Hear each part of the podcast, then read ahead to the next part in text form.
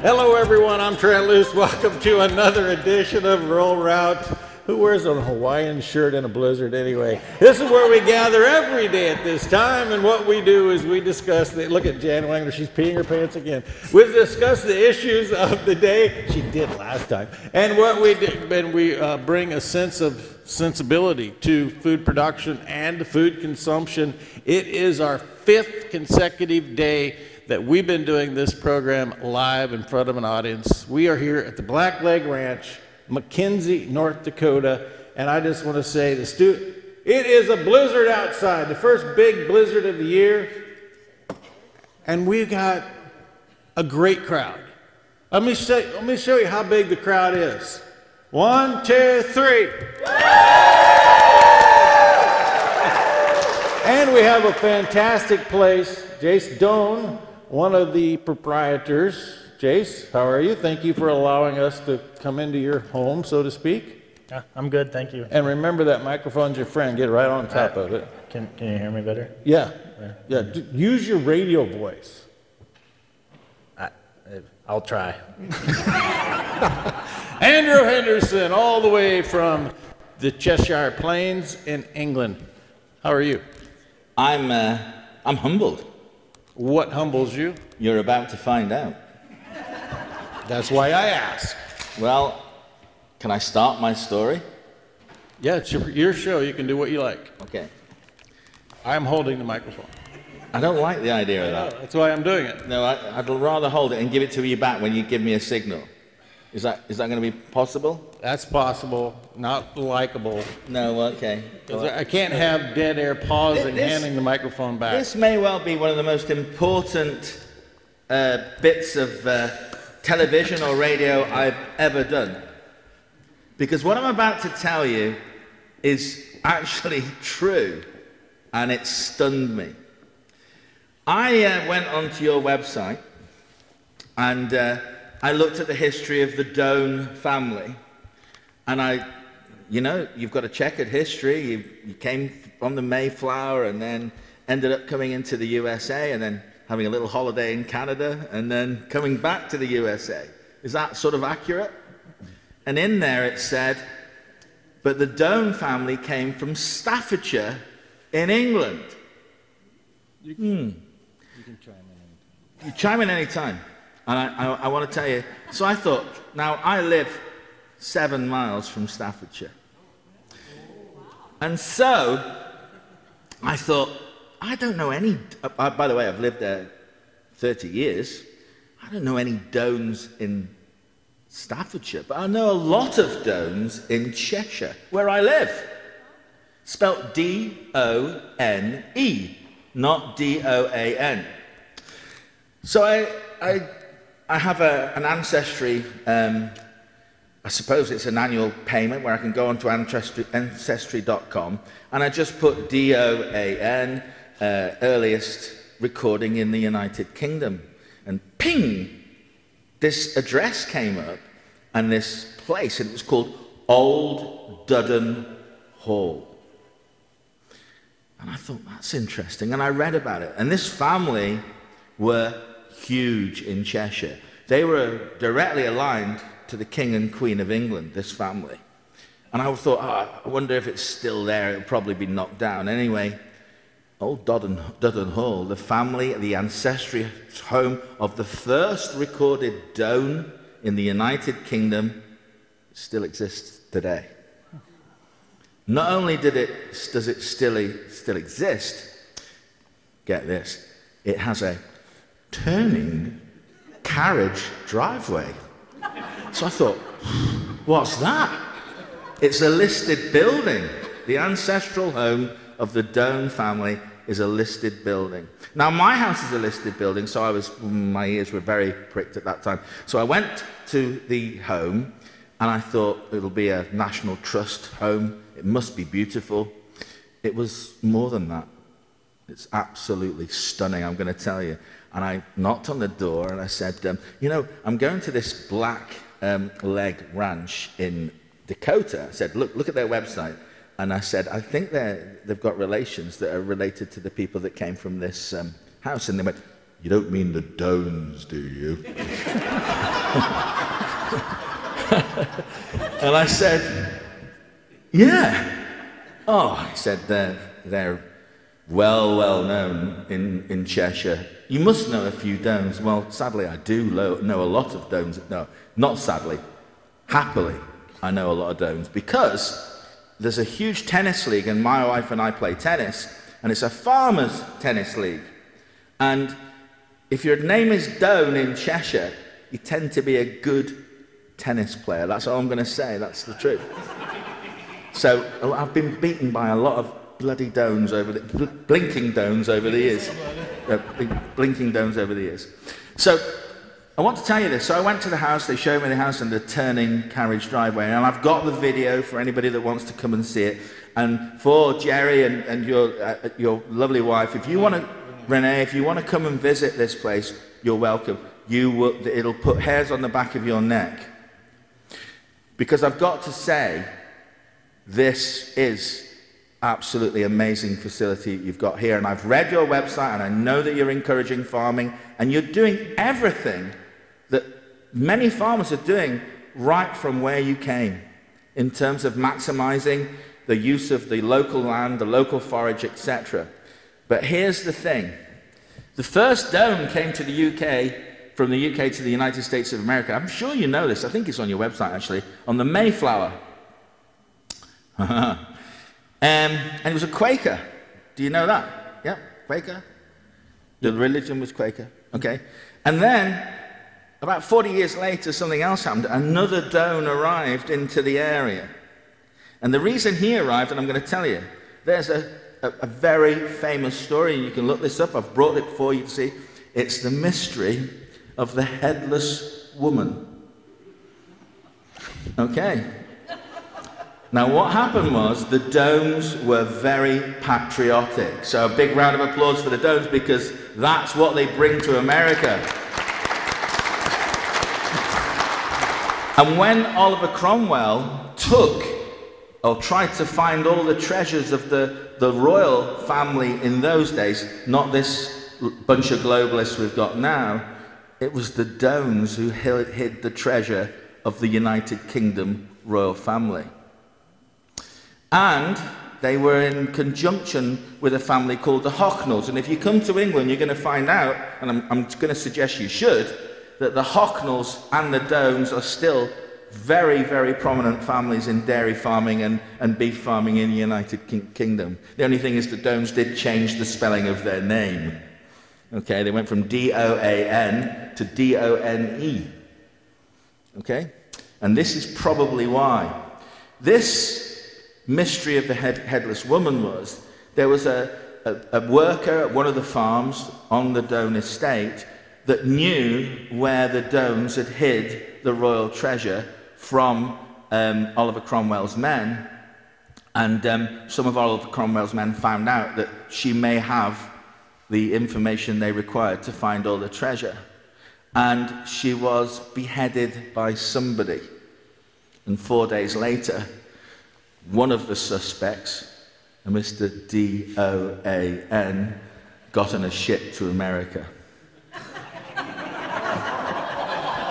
and, and that is listed in a pub in the United Kingdom.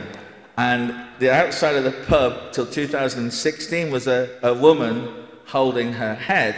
And she has been seen over the last 500 years at least 20 times by people watching a so called ghost walk past where the so called incident took place. So I am privileged to be here and listen and have a guess what Doan meant. D O A N actually meant in medieval times. What the word D O A N meant. Anybody, any ideas? Jerry? Do you know? It's amazing, this. I can tell he can't wait to find out. well, it actually meant outlaw. Because Oliver Cromwell didn't like the Doans because he tried to hide the royal family of those days from the invaders. So I'm honored. I'm absolutely honored. I hope you like the story, but that's, that's the story. Jason, you want to comment? I'm going to go to a break, like right now. Well, I, yeah, no, I, I was going to say uh, thank you for that uh, insight. We've never heard that side of things. It's hard to find history from that far ago, so I appreciate that. In living history color, right here, thanks to a guy from Cheshire. Hey, before we go to a break, I want to remind you that last week when I was in North Dakota, I had the opportunity to go to Beulah.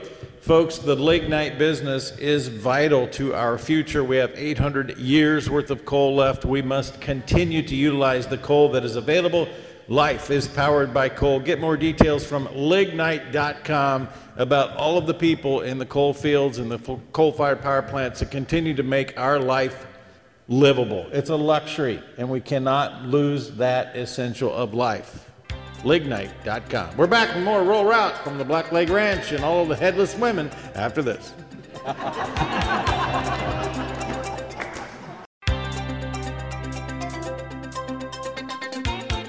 Welcome back, everyone. I'm Trent Loos alongside Andrew Henderson, Dreaming of Headless Women. And we have Jace Doan. How do you spell Now, how do you want to spell your name? I'm just curious. I'm not sure anymore. no, you should be proud of it. You should be very proud of it. Yeah, you should be proud of being an outlaw. Yeah. That's not the only story in our lineage either, so. Oh, oh share I, this one. Well, I have the other ones, but I want you to tell them. well, uh, if, if we have time. so, what we've been doing, and I realize how uncomfortable it's going to be here, is we've been including the audience as much as possible, and we do not have, because of our budget, that was a joke, by the way, and nobody laughed. We, we didn't have a budget to start with. We still don't have a budget, which is why you have nothing to eat. Uh, but I do want this. Thank you, Sue Ann. I appreciate your empathy. I do want to include anybody that wants to be a part of this. And so if you are uncomfortably willing to walk up here and speak into this microphone, or I'll come to you if that's what it takes, we'll make that happen, okay? Because I want everybody to participate. I want this to be a dialogue and a discussion. Your father, Jerry Doan, with a whole new light shed upon that whole name, mentioned regenerative agriculture. It seems like so many things, Jace, are a great idea and then they're hijacked.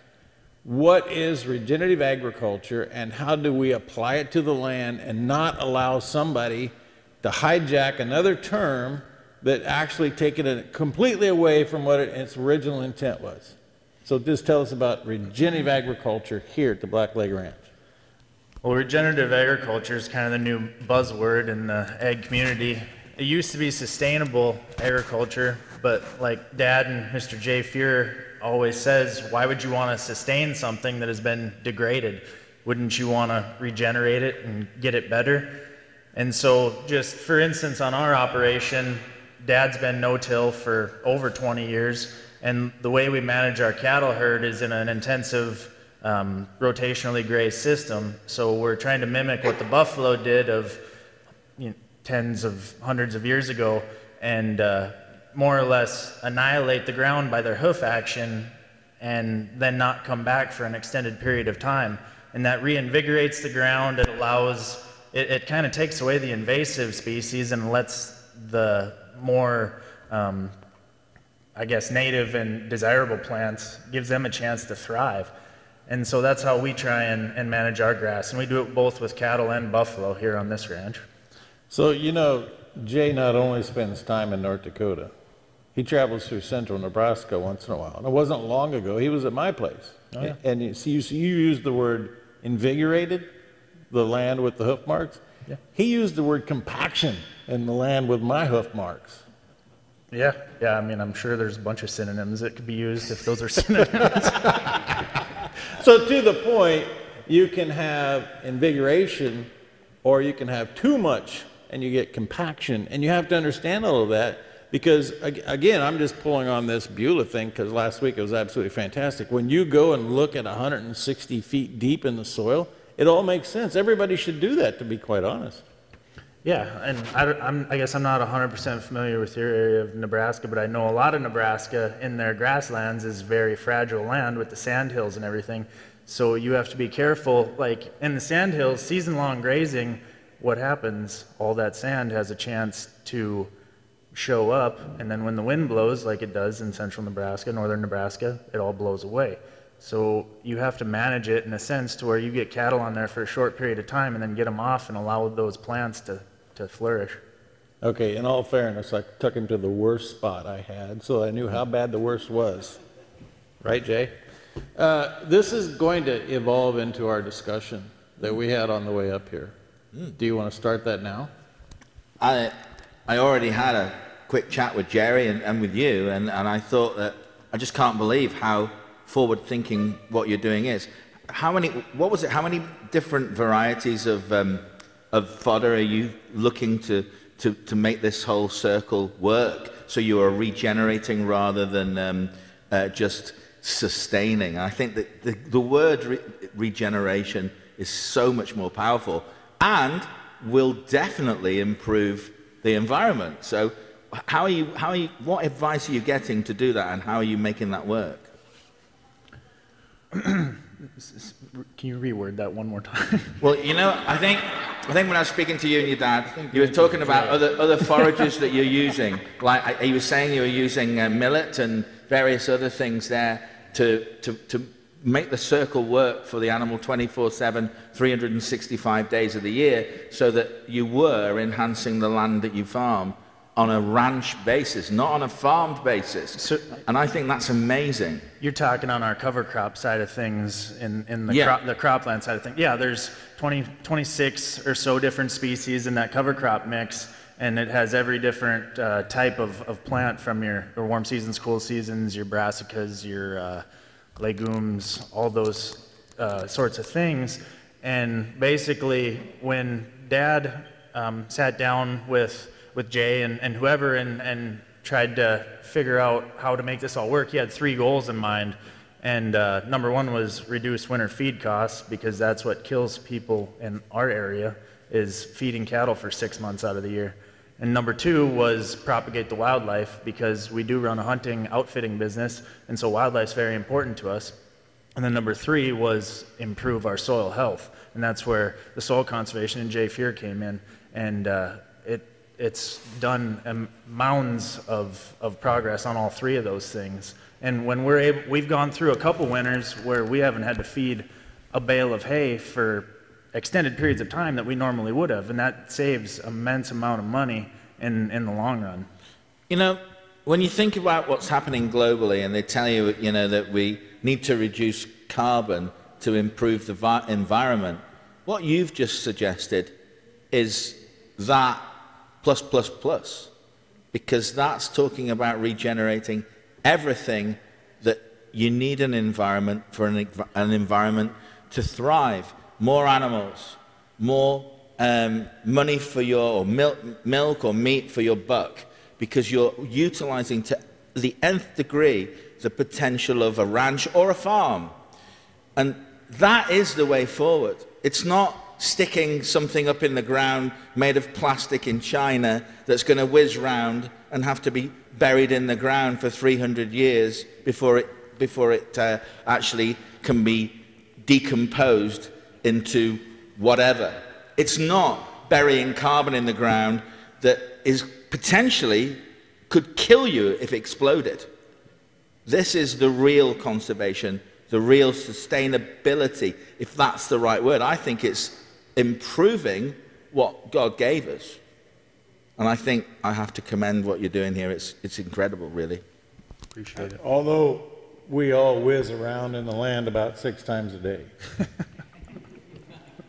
Just had to say. Yeah. But I want you to back up to something because I don't want to be um, speaking in a language that only the farm population understands. You used the term cover crop.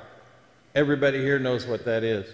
People that are not engaged, they don't understand a cover crop, and they don't know how this has so changed so much of agriculture in the last five years. Well, cover crops probably have different meanings if you're using it in a after a cropping rotation or, or whatever. We're using it in a full season where that piece of land is dedicated solely for the purpose of growing that cover crop for that year. Um, basically, it's in our sense putting all these plants in there to accomplish those three goals that I said. And, and you know, in, in other senses, it could be just to cover the ground after a farming rotation or whatever. If you plant wheat and you get it off early, then you plant a later season cover crop, quote unquote, and just cover the ground to protect it from water erosion, wind erosion, whatever. You don't have to summer fallow or, or till that ground up or all that. Let all the water deplete away. So that's kind of what I mean by it. And because Kelly might be watching at home and she, everybody knows she manages everything at our ranch, she's the Speaker of the House, she's the orders from headquarters. Uh, it, it is a true story that that was our most highly compacted area. In fact, Andrew, I don't think I've told you this. Last year, we made it until April 1st before we fed a bale of hay. We grazed, and we had two Did you sell it to a neighbor? Did you sell that hay to a neighbor? He's always referencing the stand at Paxton County. I cannot believe you can't get over that. Okay. so anyway, uh, we made it till April 1st, and uh, that be- that's because we changed the density of our grazing and everything that we do. And I plan to make it until April 1st again this year or later, because the last thing I want to do is start a tractor and take a bale of hay out there. I agree. The less times you have to start that tractor, the less diesel you use, the more money you save. And I might mention the first bale of hay I fed and the first load I fed came from Wing, North Dakota. It was absolutely fantastic feed. We're going to take a break and then we will come back. When it comes to managing pastures and making sure that we do not have plants out of place or insects that we do not want, then we turn to Apache sprayers. Apache sprayers are right here close to home. Got a place in Mandan, High Plains Apache. There's a place also over by Fargo. In the southern part of the Great Plains, you have Simpson Farm Enterprises, simpsonfarm.com, or stop in, ask for Tyler, and visit highplainsapache.com. Full details online, simpsonfarm.com. We're back with the second half of Rural Route from the Black Leg Ranch after this.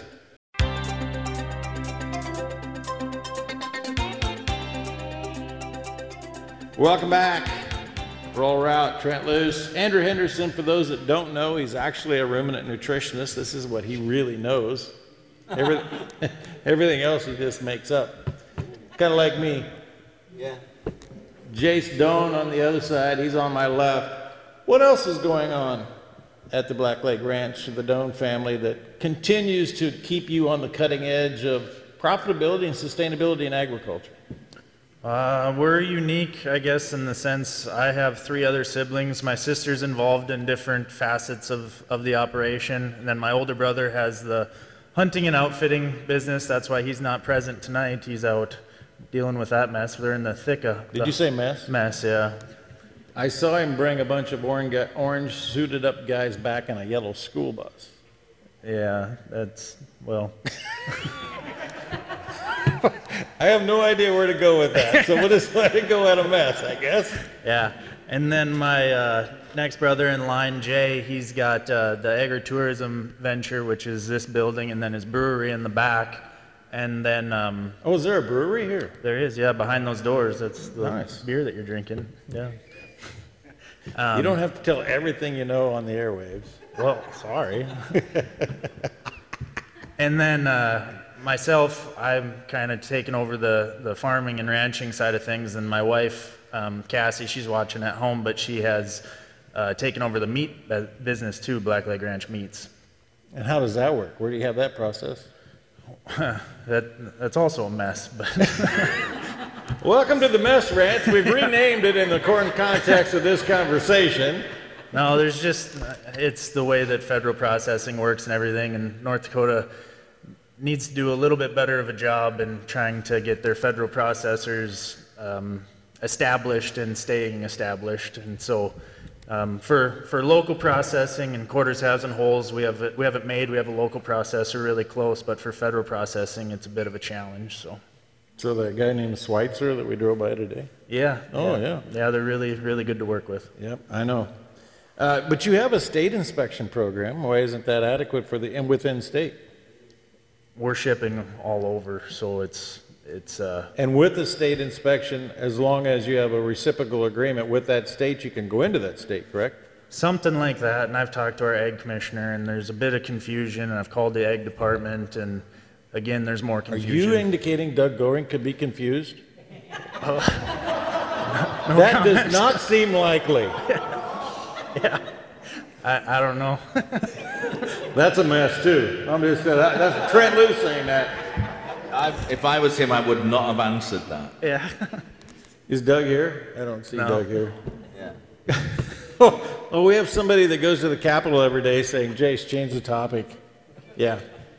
All right, so I, I just want to say, because it's something that Kelly and I have been in since 1995, we all romance raising the animal, and we had four, four of the 18 FFA students last night from the Leola and the Groton chapter that have all, that four of them talked about butchering and selling products at home. Mm-hmm. Okay? So it's something that everybody thinks is a great opportunity, but the truth of the matter is, it's a lot tougher and there's so many hurdles for one neighbor to buy a product from another neighbor. There should be no government in the middle of that. Yeah. Oh, wait, let me check and see if the Speaker of the House says that's okay. Well, you saw an influx of that during COVID and the coronavirus and everything. There was a ton of people getting into this direct marketing thing, and it was a great, great idea. But then you couldn't get butcher slots, and then those processors became overwhelmed. And honestly, a lot of them have folded since then, just in those Correct. few years. Yeah. You got two, two plants, mid, small size meat plants in North Dakota that have shut down just in the last few months. Yep. Why, Andrew? why was that? Why did they? One answer. Guess what it is? I have no idea. Labor. Nobody wants to work. It's a USA thing. You don't have that in the UK. I know everybody's dying to go to work. We do that. We do have that in the UK. We have problems at our border in the UK. We have the same problems that you have here, Trent. However, I'm, I'm intrigued to know whether that's the real problem here, in the sense that do people want to buy locally? Um, can you put your hands up if you want to buy locally, please? Yes. That's virtually everybody. Yeah, I know. Okay, Trent, I've got the microphone at the moment. Thank you. Um, and I- Very troubling. uh, well, it is, but you've had it for most of the day, and if I was in a pram with you. The entire first segment so, I'm just saying. Do you think that that's what most people would like to do? Could you put your hand up if you think that's what most people would like to do? And I, the reason I, and it's about half and half, the reason I say that is that uh, it is federal government and local government that's making that hard to do. Would you agree with that? Would you put your hands up? Because that's the thing. It's not whether you can get labor, it's actually they make it very hard for you to do it because of the cost. You're wrong. I'm wrong. And I I'm- disagree I'm with wrong. everybody who raised their hand, Oh, including Derek Bullivant, well, who could turn us off right now. well, Trent, you're the entitled to reason that opinion. people don't buy locally is because it is convenient to go to one place, load everything that you want into, a pla into your shopping cart, and go check out. People don't want to drive halfway to Moffit and go get local meat. They don't want to go pick up local things at a farmer's market and then go here and there. They are driven by convenience every single time and price. And quite frankly, you can go buy it at that centralized point at a lot cheaper purchase point than you can at these individual shops. Well, I have a farmer that started selling his own milk with 300 cows four years ago, and he sells every litre from his farm to the local general public, and three other farms have jumped on board with him. And- it depends on how you market yourself and also how you bring yourself closer, closer to your community. You- and I think this place on. here, um, you had your say. This place here is a living, breathing example of how to bring the local community back to the agricultural industry. I commend it. I think what you're doing is incredible. I can see it. So, But anyway, your that's point view. about Ray Brown, because Yes. I absolutely love Ray Brown. I love what he's been able to accomplish in his dairy and sell 100% of his products. He lives within walking distance of a large village and people come and buy it. He made it convenient. No, no. He did that. He did Holmes a phenomenal Chapel, job. Holmes make- Chapel is two and a half thousand people. He's 25 miles away from Manchester. How far away are you from Bismarck? 25 miles. Well, I rest my case. There you go.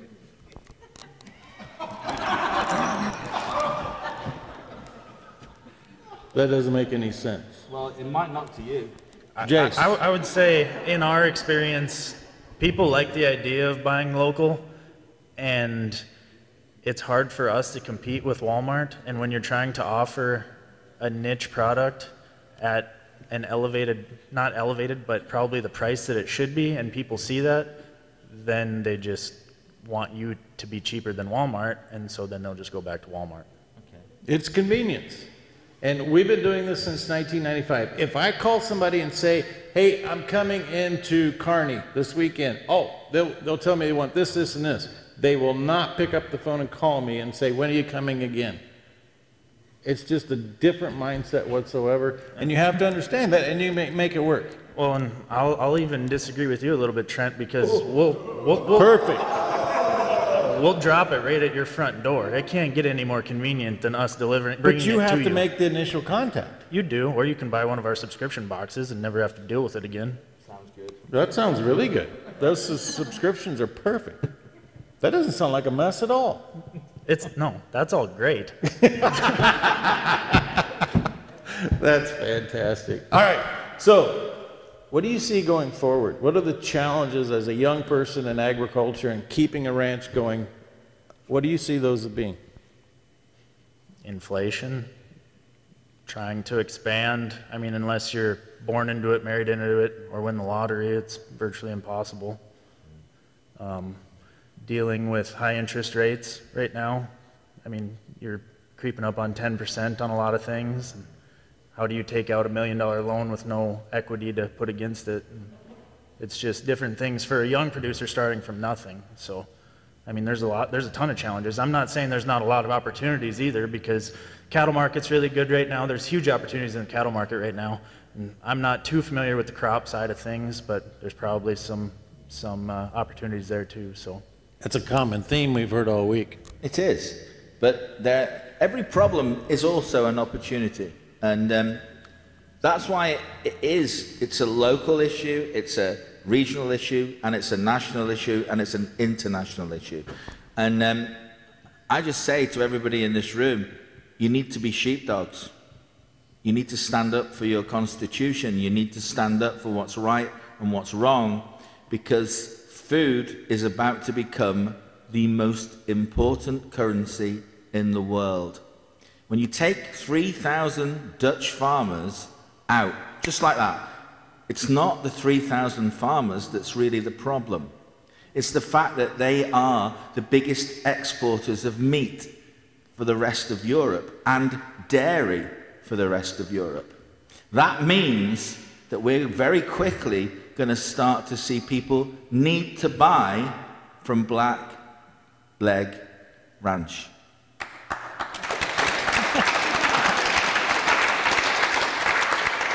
So, and that's where we're going with this. I, you know, I listened to Trent talking about Walmart and worried about that. That's, well, if, if Walmart wins and the globalists win, you'll not only be going to Walmart, you'll be going there and you'll be tagged to say how much carbon you've used to go there and get your groceries.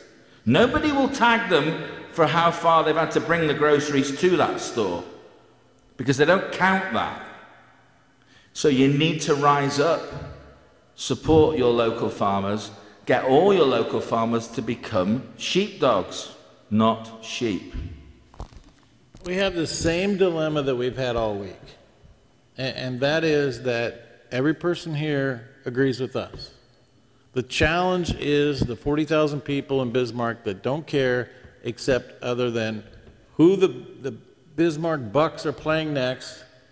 That wasn't meant to be funny, but anyway, who the Bismarck Bucks are playing next, or who their high school, who Sterling is playing next in a high school football game, whatever the case may be. And they don't care about all of this stuff that we're talking about here. The real message needs to be how do we get people to understand this now? And so that they have a domestic supply of food and fuel. I agree. And water. And water, which we've been, t- now I even starting to sound like I'm Scottish with that little water. We got to take another break. The National Western is coming up, Denver, Colorado. That is just around the corner. I cannot believe that 2024 is just around the corner. January the 6th through the 21st is the National Western. If you've not been there in a while, or you've been there and you said it's just not what it used to be, well, there are new management, new ideas, and we are going to make it what it used to be. Lori Hintz, it's been over for about a half an hour. Thanks for showing up. More details about getting to the National Western in Denver, Colorado, January 6th through 21st at nationalwestern.com. And don't forget the fantastic rodeos that will be taking place, including the Pink Out Day. NationalWestern.com. We're back with the last segment, Rural Route after this.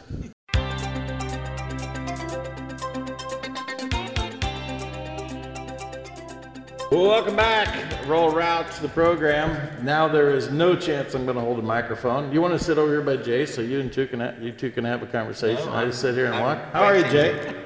Fine, thank you. Yeah. You want to talk about compaction at my place? I'd prefer not to.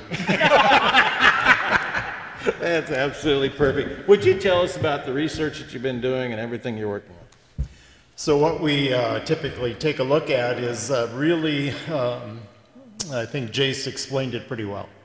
Uh, he talked about the diversity of the cover crops. So we always kind of, when we talk about soil regeneration or building soils, we usually go back 10, 12,000 years and ask ourselves, how did these soils that we're sitting on at this ranch, how did they get built? And so we were glaciated five to six times uh, in this part of the northern plains. Most recent would have been that 10 to 12,000 year ago. And after that period of time, we got populated with um, high diversity perennial plants. And they were being grazed by ruminants. And the ruminants were being moved by the predators. And so it was a system that was really well defined by Lewis and Clark. And so they gave us kind of a template um, as they were here in 1804 through 1806. And they explained this system. And it really was a, a wonderful uh, look at it because these soils, mollisol soils that we have, some of the best in the world, uh, were built over that period of time. So now, when we want to build something, regenerate it, we can mimic that template. So you don't put in uh, one, one cover crop, you put in a multitude of plants. And because the native prairies that we have here uh, are going to have 100 plus species on them. So every acre is going to be populated with a high diversity of plants. So now when we put, uh, we put a cover crop on our cropland, we can put in a number of different plants because it starts to mimic that. And every green plant is a carbon inlet. And so if we want to bring carbon in the soil, we got to have a green plant. And when we bring in a multitude of green plants, we get a lot better at it because they each have a unique carbon sugar exudate uh, that comes into the soil. And so, consequently, what uh, Jace has explained and what uh, Black Leg Ranch has done so well at is mimicking what built these soils. And they bring in these covers and then they manage graze them. We don't have the predator influence, but the rancher becomes the predator. So the rancher makes the move, and then it enhances the carbon input because the green plant regrows, flourishes, plus the carbon that was in the plant gets recycled by the ruminant. And so instead of an exporting off the land, it becomes a recycling on the land. And then we start to see soil organic matter levels raise. And the carbon that we like to talk about and is on everybody's uh, mission and vision statement, every company has something green, right? and so really what this comes down to is, is what I would call real conservation or real um, regeneration. It's not just talking. You know, I've never heard anybody explain that so well. Um, so I want to ask a question about you. Talk about regeneration.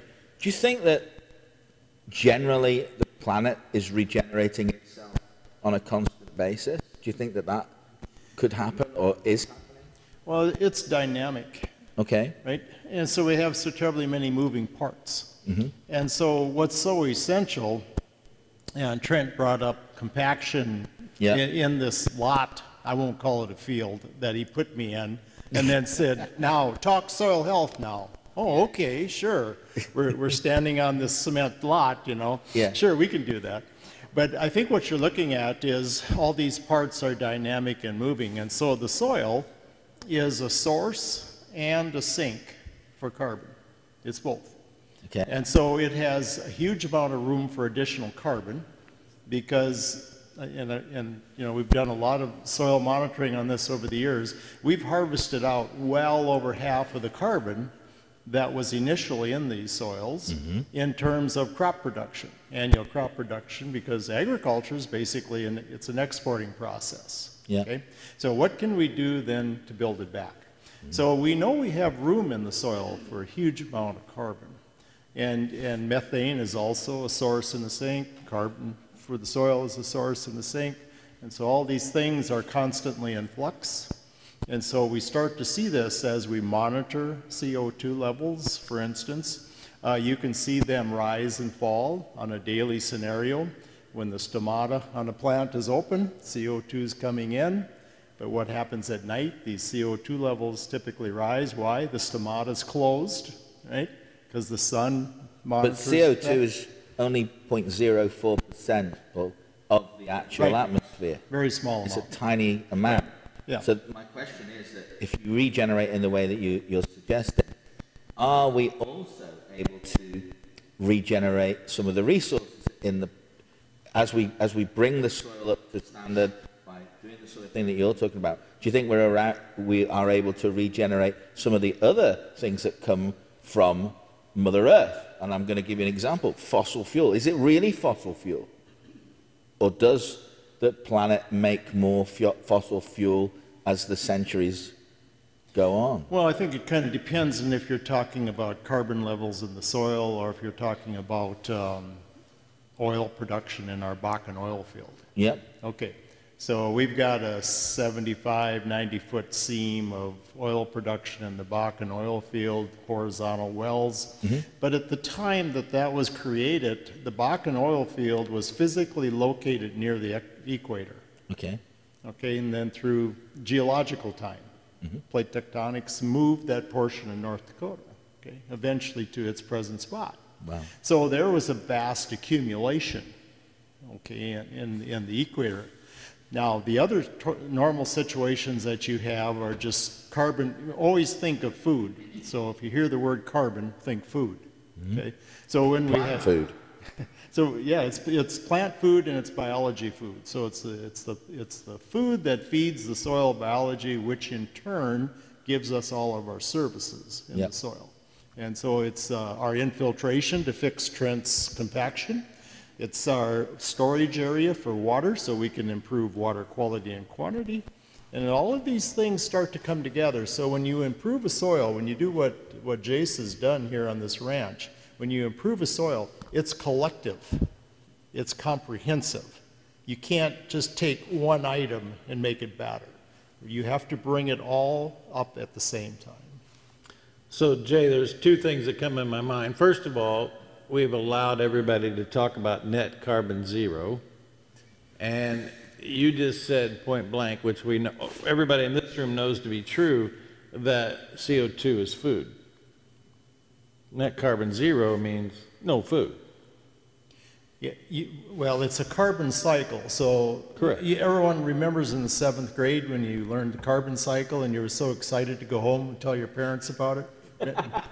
Jace, you remember that, that, right? Remember going home What- telling Jerry about carbon cycle? So, What school so- did you go to?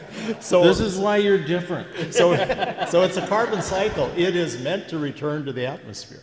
Okay, it's meant to do that. The other thing that we rarely talk about is the ranges. And so, how much carbon, how much CO2 can increase and, and a plant is still happy, or how low can it go and a plant is not happy? I, I know that answer. I've seen that. Okay.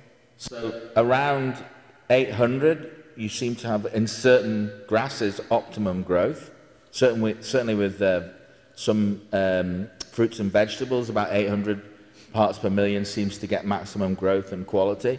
But as soon as you start getting below 300, you start to see yields drop and the quality of the actual food drop. Yeah, I think you're right. You're right in the zone. I, I think you hit that pretty close because our atmospheric levels were at about 455, give or take.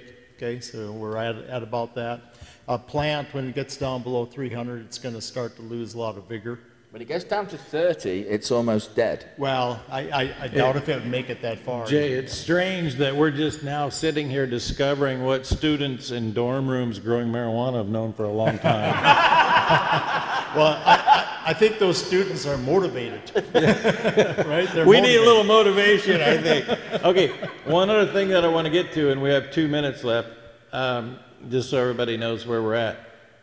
There is something that is becoming glaringly apparent to me that we've made a mistake in in the ranching world and, and management of grasslands is we want to go out there and we want to see an entire pasture full of little blue or whatever that whatever your grass is.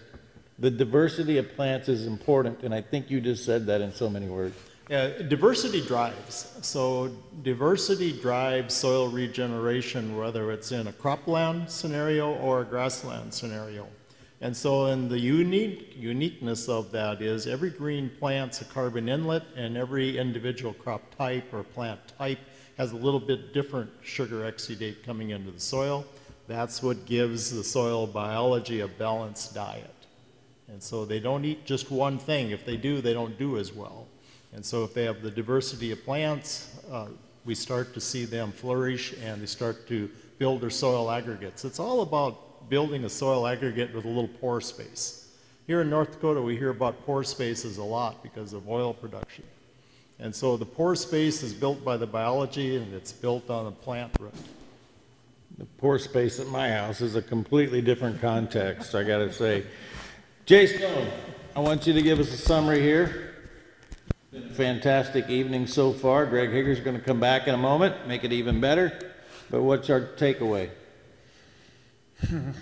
Uh, It's, I, I don't know, everybody had a, had a, had a lot of good things to say. Mr. Fuhrer here is really smart, and he's taught us a lot, and I guess, uh, I, I hope everybody can, can take stuff away, obviously. We don't have everything totally figured out, but we're trying.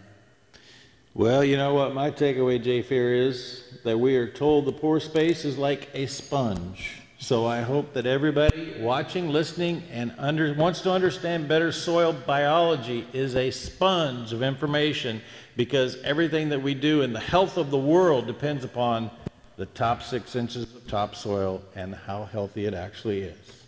Thank you, sir. So welcome. Andrew Henderson, it's been fun. I got one other thing to say before we go. Did you want to say a closing thing? 20 seconds? Just amazing, a fantastic way of describing how carbon works in our ecosystem. Thank you very much. I don't even want to know how you would tie a guy named Fuhrer to the history of the world because it might get ugly. I want to remind you that healthy living is not only something about the soil, it's also about CO2. Uh, no, not CO2. You got CO2 on my brain. Nitric oxide in the human body. NO2U.com.